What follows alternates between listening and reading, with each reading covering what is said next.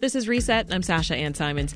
Age discrimination is alive and well. AARP conducted a survey and found that 61% of workers 45 and older they either reported seeing or experiencing age discrimination. This ranges from employers pushing older workers out of a job in favor of younger workers to employers not calling older job applicants back. Advocates argue that the way some organizations have adjusted to the pandemic provides a roadmap for making the workplace more inclusive. You can read an op ed about this issue right now at suntimes.com and in today's paper. Mary O'Donnell co authored the op ed. She's president of RRF Foundation for Aging and joins us now. Welcome, Mary. Hello. Hi, Sasha. Thank you for the opportunity. Sure. And Tom Kuczmarski is a member of the RRF Board of Trustees. He's also the founder of the Kuczmarski Innovation Consulting Firm. Welcome to the program, Tom. Good morning, Sasha. Mary, what kinds of examples of age discrimination do you hear about from older adults that are in your network? Sadly, far too many examples. You know, we think of ageism as discrimination against older people or younger people. It can be people of all ages due to negative and inaccurate um, stereotypes. And so, Sasha, like so many other isms, you know, sexism, racism, ageism can show up in both implicit and explicit ways. So it can be, you know, structural in nature, say within a large corporate structure, as you mentioned, not calling older applicants back mm-hmm. if they see certain years on their resume, or it can be very personal, say between two colleagues or a group of colleagues that might be excluding older or younger uh, coworkers out of even informal things like happy hour meetups and the like. Yeah. We can also see instances of internalized ageism, which is interesting in that it can actually affect um, negative views about our own selves as we age, because of course everyone is aging. Um, so ageism shows up in a lot of different ways. It can have significant impacts on our health, our economic well-being, all aspects of life. And I want to be clear, Mary, for the purposes of this conversation, ageism and age discrimination are they essentially the same thing? You know, they are. I would say age discrimination is more the act of um, putting ageist views into practice. Uh, and particularly, again, for our conversation today in the workforce. Uh, ageism is a larger um, aspect of our society that uh, many of our advocates at RRF Foundation for Aging are working to combat in a lot of settings, workplace being one of them. Yeah. Tom, let's bring you in here because age discrimination is prohibited in, in many cases under the law. So, why aren't laws enough to prevent this discrimination from happening? Yeah, well, that's a great question, Sasha, because in, in fact, uh, when you see so many organizations that have forced retirement ages uh, at age 62, 63, 64, uh, that, that begs the question, right, as yeah. to whether or not there, there really are uh, I just had a good friend who just turned 61 and, and she needed to leave her uh, accounting firm uh, because she was going to turn 62. Um, and, but, oh, wow. but the real issue, yeah, but the real issue here is the, um, I, I call it the terminology of ageism. And the terminology of ageism is when you hear things in the workplace like, oh, well, you know, well, this person is overqualified or, or we need fresh faces or, or you know, we, we need more new blood. Um, and and then when you hear references to you know i i define it as that we should call people older adults and younger adults mm-hmm. Eh, because when we throw in the the terms like elderly and and the silver tsunami that's coming and and et cetera et cetera it, it really just perpetuates ageism in the workplace and, and, and makes that discrimination even stronger. Mary, there's also research that shows that older women experience age discrimination earlier and more severely than men. What do you make of that? You know, I, I sadly I'm not surprised by that, and we see that in our work at our Foundation for Aging with many of the research and advocacy efforts that we support. You know, so much of our society is thinking about diversity, equity, and inclusion, including us at RRF Foundation for Aging. And we think that in terms of that equity lens, far too often age is overlooked as one of the aspects of our identity that can contribute to uh, marginalization. Mm-hmm. And we know that in terms of the intersectionality with different aspects of our identity, if you are both an older person and a woman, or an older person and a person of color, or an older woman of color, where you have multiple aspects of your identity yeah. intersecting, that unfortunately can lead to even more challenges. Challenges in your economic security. We know from, for instance, some of the research that we've funded out of the New School in New York that older people of color and older women of color in particularly see particular disadvantages in being able to live with the the dignity and uh, quality of life that they, they want and need. Yeah. We know that many older people actually have to keep working, not just want to, but keep, but need to for right. their economic ability.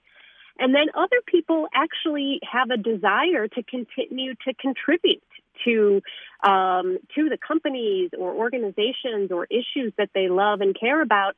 And it's a real missed opportunity, Sasha, if employers kind of step away from the experience and insights that older workers can contribute. Mm-hmm. Um, and we hope that uh, more and more now, uh, employers who are forward thinking and innovative and equity oriented will look to older workers as not a problem, but a really powerful solution. Yeah, and some numbers here to support what you just mentioned, Mary. According to AARP, about a third of U.S. households headed by someone 55 or older, they don't have a pension or retirement benefits, meaning they will have to continue working. Tom, can you talk about some other ripple effects here of age discrimination?